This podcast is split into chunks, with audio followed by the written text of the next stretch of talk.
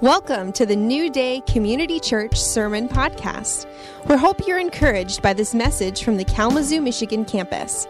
For more info on the church, visit newdaycommunity.org. Awesome. Good morning. How's everybody doing?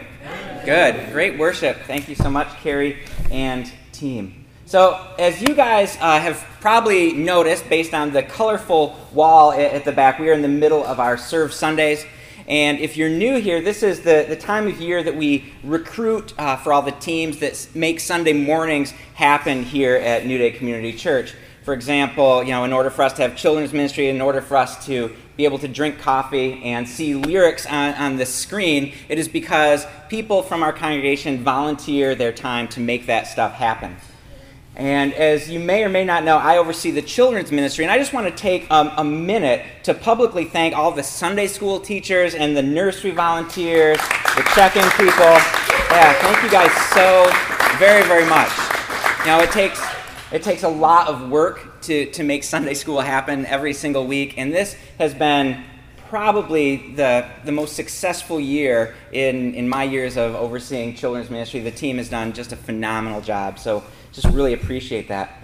And um, so I don't need to uh, come up here and try to strong arm people into serving on Sunday mornings because we have one of the most faithfully serving congregations that I have uh, ever known or have heard of. I, as you may know, I go up to Grand Rapids Theological Seminary and I talk to a lot of people that work at churches. And when I tell them that over 80% of our, our congregation members, our regular attenders, faithfully serve on Sunday morning teams, they are blown away. You know, this is not the norm in, in a lot of churches. So you guys are amazing. You guys have been doing a great job. Um, but it is our expectation here at, at, New Day that if you're a regular attender, you will uh, find a place to serve in the church. And this is because we think that serving is. Um, it's just basic Christianity, right? That we follow Christ's example by loving one another and serving one another. And we've been going through the book of First Peter, and we've seen over and over again that Peter calls the early church to do just this to follow Christ's example, to endure whatever comes at them, and to humbly serve the family of believers. And he goes on uh, to talk about Christ uh, and following Christ um, by laying right our lives down, laying our rights down, and serving well our brothers and our sisters to show Christ's love, right, to the, the world, everybody that is watching. And this church is a family, and as a family, we all come together and we each do our part to submit to one another. Aaron talked about submission a couple weeks ago, so very good. We submit to one another, we love one another, and we just we, in, in humility and grace, we follow Christ by doing that. And in 1 Peter 4.10, and I think Graham talked about this last week, uh, Peter says, Each of you should use whatever gift you have received to serve others, as faithful stewards of God's grace in its various forms. If anyone speaks, they should do so as one who speaks the very word of God. If anyone serves, they should do so with the strength God provides, so that in all things God may be praised through Jesus Christ. And so, as you serve here at New Day, you're not just filling a role, you're not just a cog in the machine of, of, New Day Community Church, but you're serving your church family and you are serving Jesus Christ. And we all benefit as we learn to honor others uh, above ourselves. And just like a good relationship or a good marriage is built on mutual submission and looking for ways that we can bless and love our spouse or love our friends before looking to meet our own needs, we want to do the same thing here at church as we love each other. And last year, uh, a young man, maybe it was two years ago now that I think about it, doesn't matter. Last year or two years ago, a young man came up to me that was going to sign up for the worship team. And he noticed that there were numerous holes left in, in the children's ministry block of, of serve position. And he said, Hey, I was going to sign up for, for, for, worship team, but I will lay that aside if you need me to, to serve in, in children's ministry.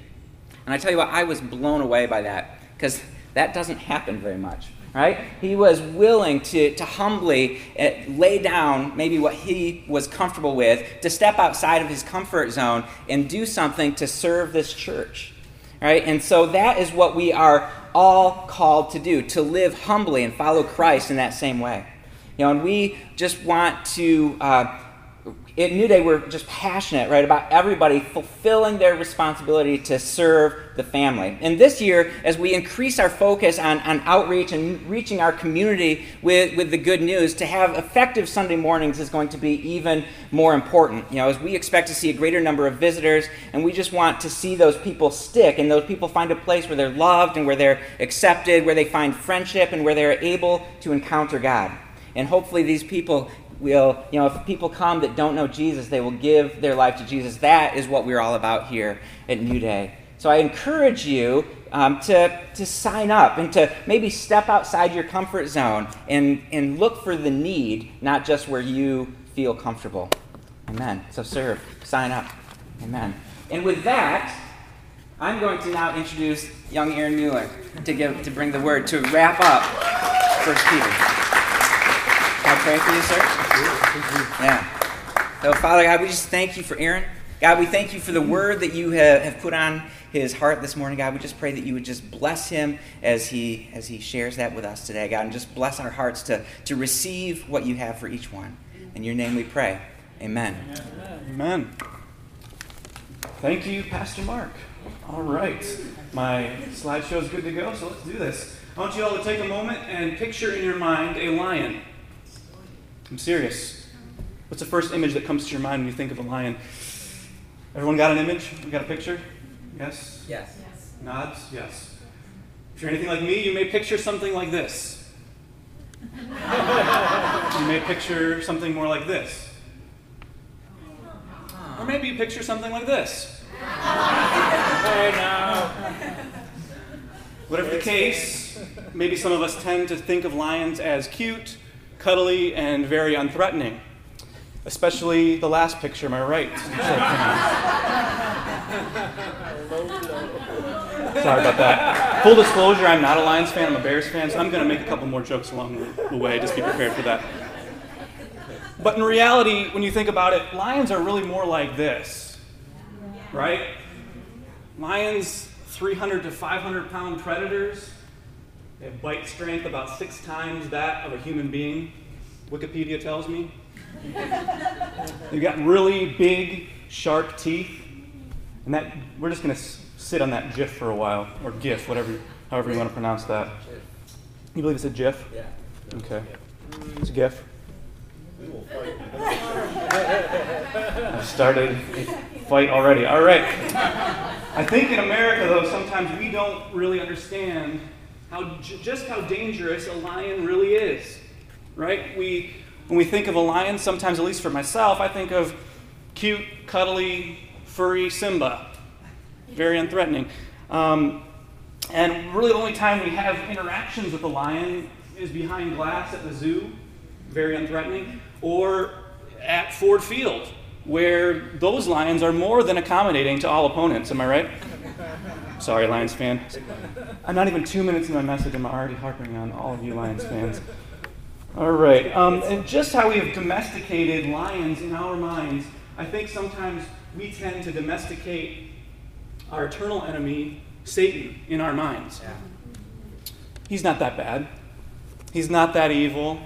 He's not that threatening or dangerous. I can toy with him. I can flirt with him a little bit. But 1 Peter chapter 5 has this to say about Satan. It says, Your enemy, the devil, prowls around like a roaring lion, looking for someone to devour. Not looking for someone to push down gently and help them back up, but looking, someone, looking for someone that they can destroy. Yeah. Completely destroy. Um, this in no way was a gentle warning. This is a matter of life or death, Peter is suggesting to us. This devil guy, he's pretty dangerous, is what Peter is saying. A roaring lion looking to devour. If you were to go on a safari, they would give you two rules. If you were to go on a safari, they would tell you listen to and obey the tour guide and keep yourself in the vehicle at all times. The reason why you need to stay in the vehicle is because it, the, when you're inside the vehicle, you are associated with this large metal object and lions do not associate vehicles with humans or food. So as long as you keep yourself in that vehicle, like these people are, you see that it's an open vehicle, they're perfectly fine. Look how close they are to the lions. You can get that close in a lot of, in a lot of safaris. Um, but the moment that you put your, your arm, extend your arm out of the, the vehicle to take a picture or put your head out of the vehicle, you are no longer associated with this large metal object. You are now a weak individual. And you're about to become Meow Mix or Lion's Lunch. It's no joke. They, t- they, they, make, they take that very seriously on a safari. In the same way, spiritually, I think we can make a comparison. If we stay in community, if we stay in the safety of community, if we stay under strong spiritual leadership, strong church leadership, we can stay safe from any attack from the enemy. That's a good word. We are stronger together. That's the message of 1 Peter chapter 5. That is the, um, the chapter we're going to be looking at today. We are wrapping up our series called The Struggle is Real. We're going through the book of 1 Peter, and this book has been all about how to live well in community when we are faced with all kinds of struggles and adversity. It's been really good. I've really enjoyed this series, just going through it line by line. Today we're looking at the last chapter, 1 Peter chapter 5, and in this chapter we are given some safety tips for living in a world where Satan is on the prowl. We're given some safety tips about um, how to live well in community, how to live well in community so that we can stay safe from an enemy who's lurking about and has one thing in mind to, to well, three things in mind to steal, kill, and destroy, as it says in John chapter 10, verse 10. Now, I know this may be confusing for some of you, especially those of you who are Detroit Lions fans who know that the Lions come to give, lose, and self destruct. But in reality, the enemy comes to steal, kill, and destroy. That is my last Detroit Lions joke, I promise. We're done. All right, 1 Peter chapter 5 gives us five different safety tips for avoiding being destroyed by our eternal enemy, Satan. The first is to seek strong spiritual leaders. The second is to stay submitted. The third is to have humility. The fourth is to stay sober. And the last one, number five, we're going to go through all of these. My clicker works. Is to hold to hope. So these are the five that we'll be looking through today. Let's kick it off with 1 Peter chapter 5, verses 1 through 4. I'm going to try to read from here. To the elders among you, I, I appeal as a fellow elder, a witness of Christ's sufferings, and one who also will, show, will share in the glory to be revealed. Be shepherds of God's flock that is under your care, watching over them, not because you must, but, but because you are willing, as God wants you to be. Not pursuing dishonest gain, but eager to serve, not lording it over those entrusted to you, but being examples to the flock. When the chief shepherd appears, you will receive the crown of glory that will never fade away. All right, here Peter is appealing to the elders of the church. This is especially applicable to those who are pastors, um, but it also applies to any of you who are in church leadership. So pay close attention. Even if you're not in church leadership, I encourage you to pay close attention to this part. Because if you stick around here long enough, chances are you're going to find yourself in some capacity of leadership. I promise you that, because it's part of our mission loving, learning, and leading. Leading's a big part of it. Good one. Thank you. Bonus brownie points from Mark Morris.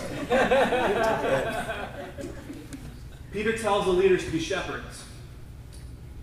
I think this is an interesting comparison leaders and shepherds. Peter didn't tell them to be generals or to be kings or commanders. I like those words for leaders. I can, I can get behind that. But a shepherd, I have a little bit more trouble getting behind that as, as what I'm called to be. Right? This was a call to humility, it was a call to service. The job of a shepherd was not one of great recognition, it was not going to earn you great wealth, it was not going to earn you fame. Shepherds were tasked with caring for the sheep at all times of the day and night, in all kinds of weather, fighting off lions and bears, hordes of thieves. This was their job to lay down their lives for the sake of the flock. That is what a pastor is called to do, Peter tells us. Peter goes on to tell his leaders not to lead because you must or out of obligation, but to lead willingly. That's important. To do it because you're passionate about it. Do it because you're called to do it. We need church leaders who are serving willingly out of a passion to serve and a passion to protect. I watched a program recently on CNN about people losing their faith. One of these people that they profiled was a pastor who had completely lost his faith.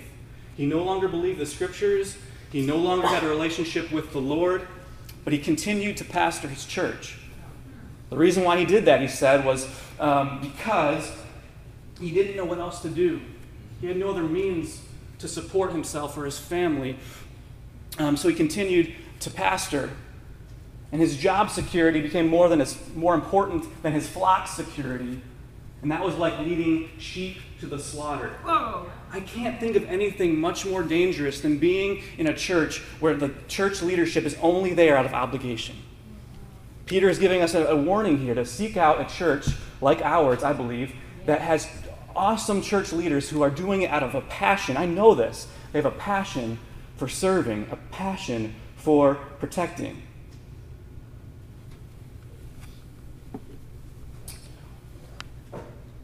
Peter goes on to tell leaders not to minister for dishonest gain, not to do it out of a desire for fame or for wealth.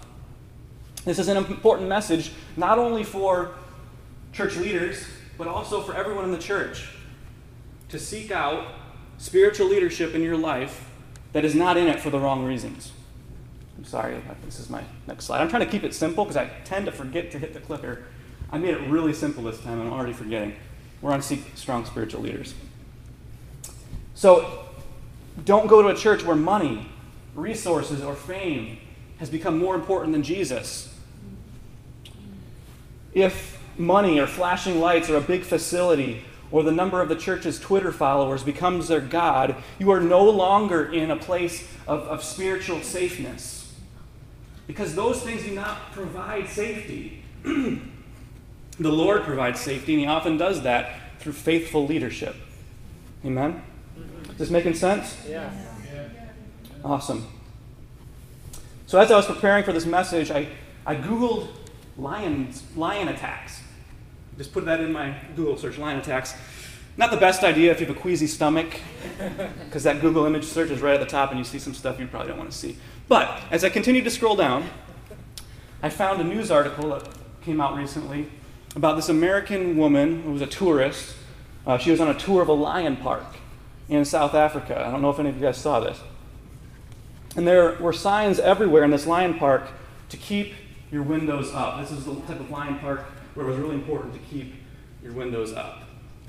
And I don't know if the woman didn't see the signs or whatnot, but she just lowered her windows so she get a, could get a better picture. She started taking pictures. And um, soon enough, a lion started approaching. And there were witnesses nearby who saw this lion approaching. They started laying on their horns, issuing a warning to look out. And the, um, the tour guide either didn't notice or didn't care. The window remained down, and I think you know where this is going. The lion came in, uh, attacked through the window, mauled the woman, and killed her.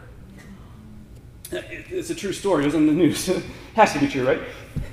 we need spiritual leaders who obey warnings in Scripture, who guide us towards safety. Get in a church where, where, the, where, there, where there are strong spiritual leaders like this, and you will be safe. Making sense? Yeah, it's really good. Cool. Moving on. It's not enough just to have good spiritual leadership. We need to be submitted to that leadership. You can have the best leaders in the world, but if you're not submitted, you're not going to be safe. 1 Peter chapter 5 verse 5 says, "In the same way, you who are younger, submit yourselves to the to your elders." I think this can also mean an elder in terms of one who's has wisdom beyond their years, but most often I think it does mean those who are older than you because they tend to know more, they've had more experience with the Lord. There is safety in submission. Those who have authority can speak into our lives. They can give us encouragement, they can give us biblical advice, wisdom, comfort. They can do all these things if we are submitted to them, if we allow them to, if we're in relationship with them. How many of you guys here are being discipled by someone? You, don't have to raise your hands. It's a bad idea. Think, just think about it in your head. How many of you are being discipled by someone? That's a good question to ask yourselves. Are you under spiritual authority, this word submit means to put yourself under the authority, under the authority of another. That's an important thing to do. We talked about submission a few weeks ago um, submission to the government and in the workplace, in our marriages. But submission to spiritual authority is also very important. It means honoring and obeying your spiritual leaders. Now, if you have a spiritual leader who tells you to do something that is clearly against Scripture or against a command from God, clearly you obey Scripture, you obey God. But I think the, the, default, the default setting for us is to be in obedience to our spiritual leaders. Make sense? Yeah. Awesome. And I know this firsthand because in college I went through a season in my life where I was not under spiritual authority. This was because I couldn't find, or I refused to find, a church. Um, I was church hopping a lot. I couldn't find one where I felt comfortable. And because of that, I was not under spiritual authority. Because of that, I noticed myself feeling distant from God. I noticed myself, now looking back on it, I had some weird theology. Um, looking back on it, I know that I was more susceptible to attacks from the enemy. I wasn't spiritually safe.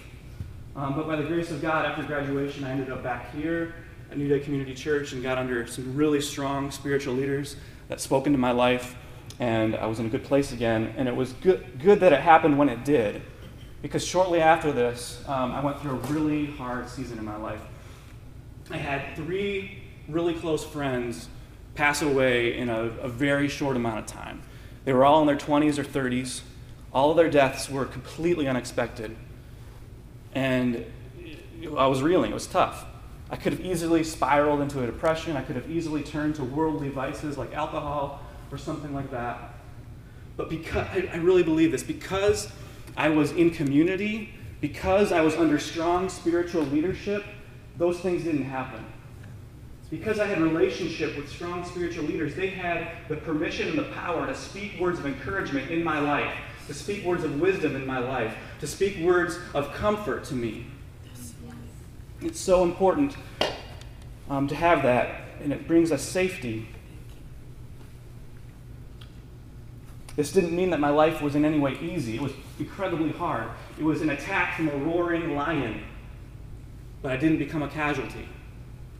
And the scars that remained reminded me of just how powerful my God is and just how powerful the, being in submission to church leadership is. So good. good. All right. Uh, is this making sense so far? Good. Let's move, keep moving on. 1 Peter chapter 5, verses 5 through 7. This is about humility. And it says, All of you clothe yourselves with humility toward one another, because, because God opposes the proud, but gives grace to the humble. Humble yourselves, therefore, under God's mighty hand, that he may lift you up in due time.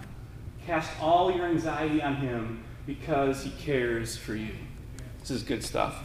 Peter here tells us to clothe ourselves in humi- humility, to put it on as if it were a jacket. I like to think of it more as if it were a cape, because humility gives us superpowers, right? God gives grace to the humble. This also can be translated God gives favor to the humble. God gives you strength when you are weak, when you are in humility. He gives you joy when you're going through difficult times when you are in humility. But what does it say about those who are proud, those who are prideful? It says God opposes them. This is strong language. Let me find that language. The Greek word, antitasso, means to battle against or to resist. This is strong language. If you are prideful, you have set yourself up squarely in the enemy's camp, and he will resist you. And what I've found a lot of times, at least for in my life and people around me, that we, if we're not humble, we'll be humiliated. And sometimes that brings us into humility. Sometimes we're allowed to be humiliated, so it brings humility. Making sense? Yes. Peter goes on to say, Cast all your anxiety on him because he cares for you. This is said in the context of talking about humility. Think about that. Within each one of us, there is an anxiety about humility. Yeah. Right? There's a fear of humility. Sometimes, I, for some people, you just say the word humility and it gives them the heebie jeebies. All right? It's almost a swear word. Because it means that, well, humility is threatening to my pride, it's threatening to my control. And that's a good thing. It's a really good thing. So, what does Peter tell us to do? He tells us to cast this anxiety of humility onto God. If you're anxious about humility, if you fear humility, we are to cast it upon the Lord. How do we do this? How do we cast our humility on, or cast our anxiety on the Lord? Well, the back half of this verse says, because he cares for you. That's a, that's a, that's a huge key to humility. When we, when we trust that we have a good, loving Father who cares for us, humility becomes easier. Mm-hmm. When we are confident in our Father and that He is going to take care of us, that frees us up to take our focus off of ourselves and our issues and put it back onto others. Humility that isn't rooted in trust is false humility, also known as pride. Humility that isn't rooted in trust in the Lord is false humility, also known as pride. There's the clicker. We're on half humility. This is really bad. Um, when we put our trust in our, when we trust that God is in control, we no longer have to worry about our needs, our desires, our plans. He's got that. That's a great place to be. Great place to be in humility. But just as Peter tells us not to worry, just as Peter tells us that everything's going to be okay, you can cast your anxieties on the Lord, just be humble, he goes on to issue a warning to stay sober, to stay alert. Let's read this. this am I going too fast? Is that is all working good? Awesome. 1 Peter chapter 5, verses 8 and 9. Be alert and sober of mind. Your enemy, the devil, prowls around like a roaring lion looking for someone to devour. Resist him, standing fir- firm in the faith, because you know that your brothers throughout the world are undergoing the same kind of sufferings. Peter tells us to be alert, he tells us to be sober. How many of you have been around someone who's not sober, who's intoxicated, or under the influence? One, two hands? You guys are very holy. I'm not going to ask you how many of you have been under the, influence. Um, but it's not just talking about being under the influence of drugs or alcohol. I'm getting ahead of myself. What is it like when someone's under the influence of drugs or al- alcohol? Their senses are dulled, their reaction times are slower, common sense goes out the window, right? Can you be, imagine being confronted by a roaring lion when you are completely wasted? Reality is skewed. You think, I can take this lion? You probably don't even realize the danger that is staring you down. Sometimes we get so drunk on sin, offense, anger, impatience, jealousy, name it, that we don't realize that the enemy is staring you down, that he has a foothold in your life. Offense, anger, believing lies about yourself, believing lies about other people, jealousy, all these things can be dangerous, just as dangerous as any drug or any amount of alcohol. When I'm under the influence of anger, I do and say things that are not me. We don't tend to say or do things that will hurt our marriages or hurt our friendships when we're sober of mind. But if we are the, under the influence of something, if we are under the influence of anger or rage or something else, that's when we do things that cause our relationships and our friendships and our church to self destruct. Stay sober. You would never come into church under the influence of alcohol. We wouldn't think of it. If you're honest with yourself, have you been have you come into church under the influence of something else? Pride, anger, bitterness, jealousy? I think we've all been there. When we enter into the church while intoxicated, there is often a hangover that comes with it. It's a hangover of damaged relationships, distrust, and division. The hangover is damaged relationships, distrust, and division. And the only cure for that hangover is humility. When we say, when we own up to our mistakes, hey, I said something that I didn't that I shouldn't have said. I'm sorry. Will you forgive me? Being in that place of humility. Then the other person being in a place of humility and saying, you know what? I receive your apology. I forgive you. Let's move on. That's, that's, that's humility and that's staying sober of mind. There's going to be times where these things creep into our lives. We have to stay sober. We have to stay humble. Making sense? Yes. A little dose of humility can go a long way in keeping us sober to begin with. Remember, humility is rooted in trust. If I trust that God loves me, if I trust that God is in control of my life, I don't need to worry about jealousy. I don't need to worry about comparison, comparing myself to others, and that keeps me sober. Yes. Trusting in the Lord, having humility, keeps us sober of mind, keeps us safe from attacks of the enemy.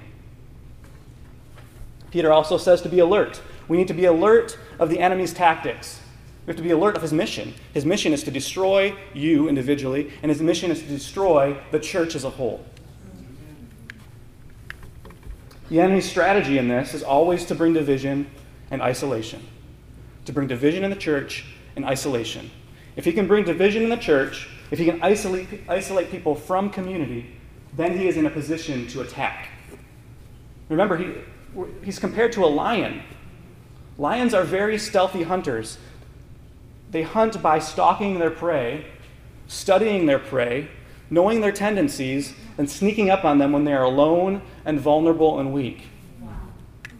Satan works in similar ways. He stalks us, learns what offends us, learns what irks us, then he comes in and he attacks when we are weak and we are isolated. Let me give you a for instance. Maybe I really want to teach in Sunday school. I really want to teach Sunday school. I come up to Pastor Mark. There's an opening. That's really. That's good news. This is a hypothetical, Mark. Oh. I come up to Mark and I say, I want to work hypothetically in the children's ministry. and Mark says, um, You know, Aaron, I love you. You're doing a great job in what you're doing right now, but I just don't think you're quite ready for that responsibility. Let's take a year, I'll train you, and then in a year we can talk about it. Say he says that. But instead of me just receiving that, I, the enemy comes in and he brings up stuff in my past. Maybe my, my parents said things to me in the past that held me back from doing things I wanted to do. So that begins to, to stir up bitterness in my heart, and I begin thinking bad things about Pastor Mark. I start thinking, he's not that great of a leader. He doesn't recognize the talents and gifts that I have. This is all untrue. but they are lies from the enemy, right? And I begin to believe them. And then I'm in a place of weakness, and the enemy just subtly says, Why don't you just give up? Why don't you just give up? And whether I leave the church or not, I've already isolated myself from community, and I'm in a place vulnerable for, for an attack of the enemy. He can come and destroy my spiritual life when I'm in that place. Does that make sense? Yeah. Really good. Let me give you another example. Um, maybe I'm working on the coffee team at church.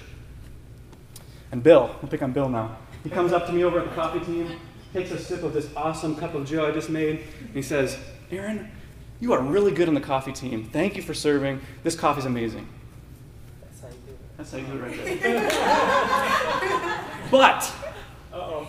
there's a but. Rather than receiving this compliment, I allow Satan to start whispering things in my mind. Is that all Bill sees you as? Glorified barista? that's all you that's all you mean to this church is serving up cup of joe? You're so much more than that, Aaron. You're so much more than that. You should be doing this, this, and this. I'm in a place where I'm in a place of division. There's a wedge between me and Bill now that I've put up because of me believing the lies of the enemy and not having humility, not having, not being sober of mind. That is completely, that's complete drunkenness. But how many of you have been there? Let's be honest. I have been there. Someone saying a compliment to you and you receive it as if it's not a compliment, it's actually a dig at you. Stay sober of mind, stay humble, receive um, compliments when you're given them. All right, where am I going with this? The enemy will try to push you into isolation so he can destroy you. That's a strategy. And when, when we pick up on that strategy, it's easier to stay safe. Peter goes on to tell us to resist the devil, to stand up to him. You know, if you're confronted by a lion, you're not supposed to run. Why are you not supposed to run? The lion's a lot faster than you and a lot stronger than you, and you're going to become Yao. What, what experts tell you to do is to stand your ground and be, make yourself look bigger and more threatening. Put your arms in the air. That's what they tell you to do. How do you do that to Satan? How do you stand up to Satan, um, stand your ground, and appear bigger?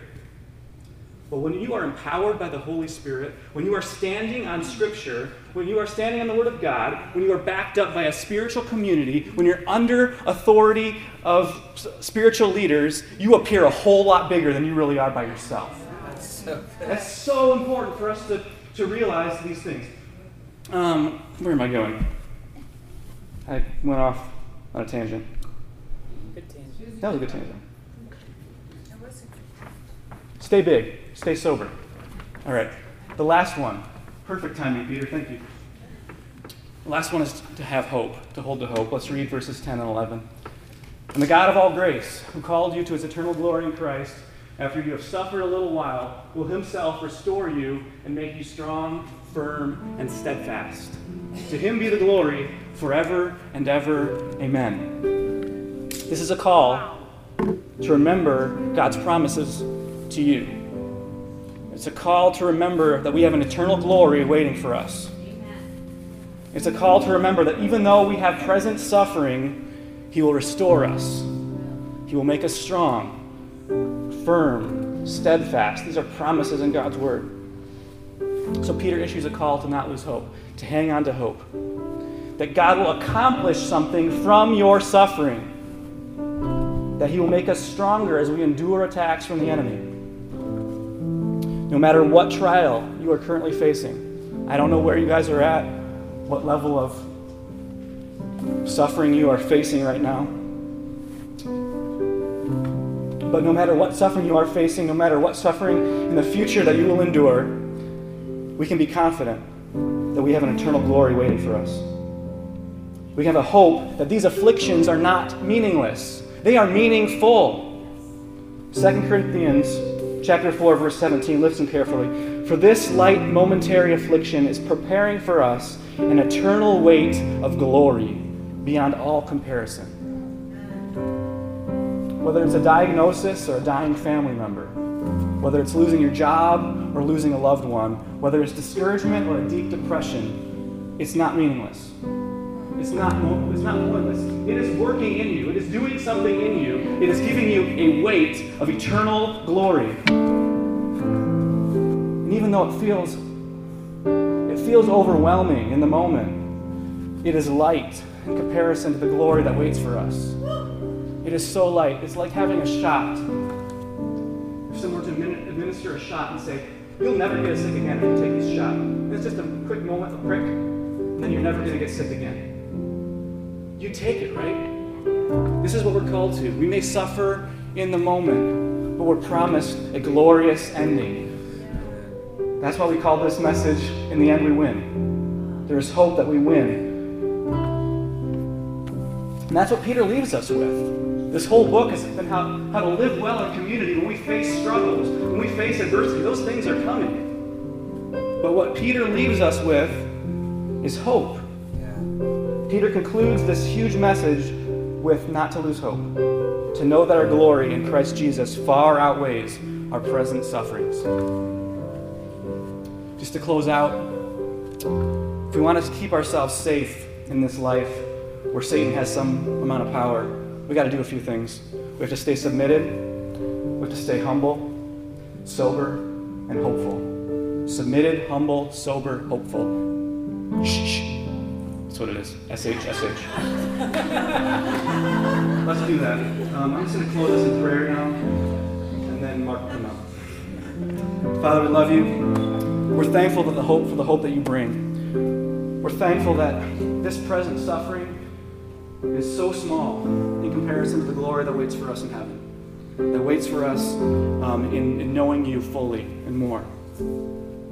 Father, we pray that you make us into people that are submitted to authority, that are humble, that are clothed in humility, that are sober of mind, that are hopeful about the future, and that we would not lose heart in fighting off the enemy, that we'd be able to resist Satan. And God, I'm thank you for this church that's already so good at this. We're great at this. God, I pray that we, we keep ourselves alert, keep ourselves sober of mind to continue to follow you well, no matter what comes our way. It's so good. It's, I'm, I'm so thankful to be in a community that's as safe as this. Thank you for that, God. We pray for your continued protection over these people. In your name we pray. Amen. All right, guys, we're going to have Bill come up to close us out. Thanks, Aaron. Yeah, give him a hand. That was awesome.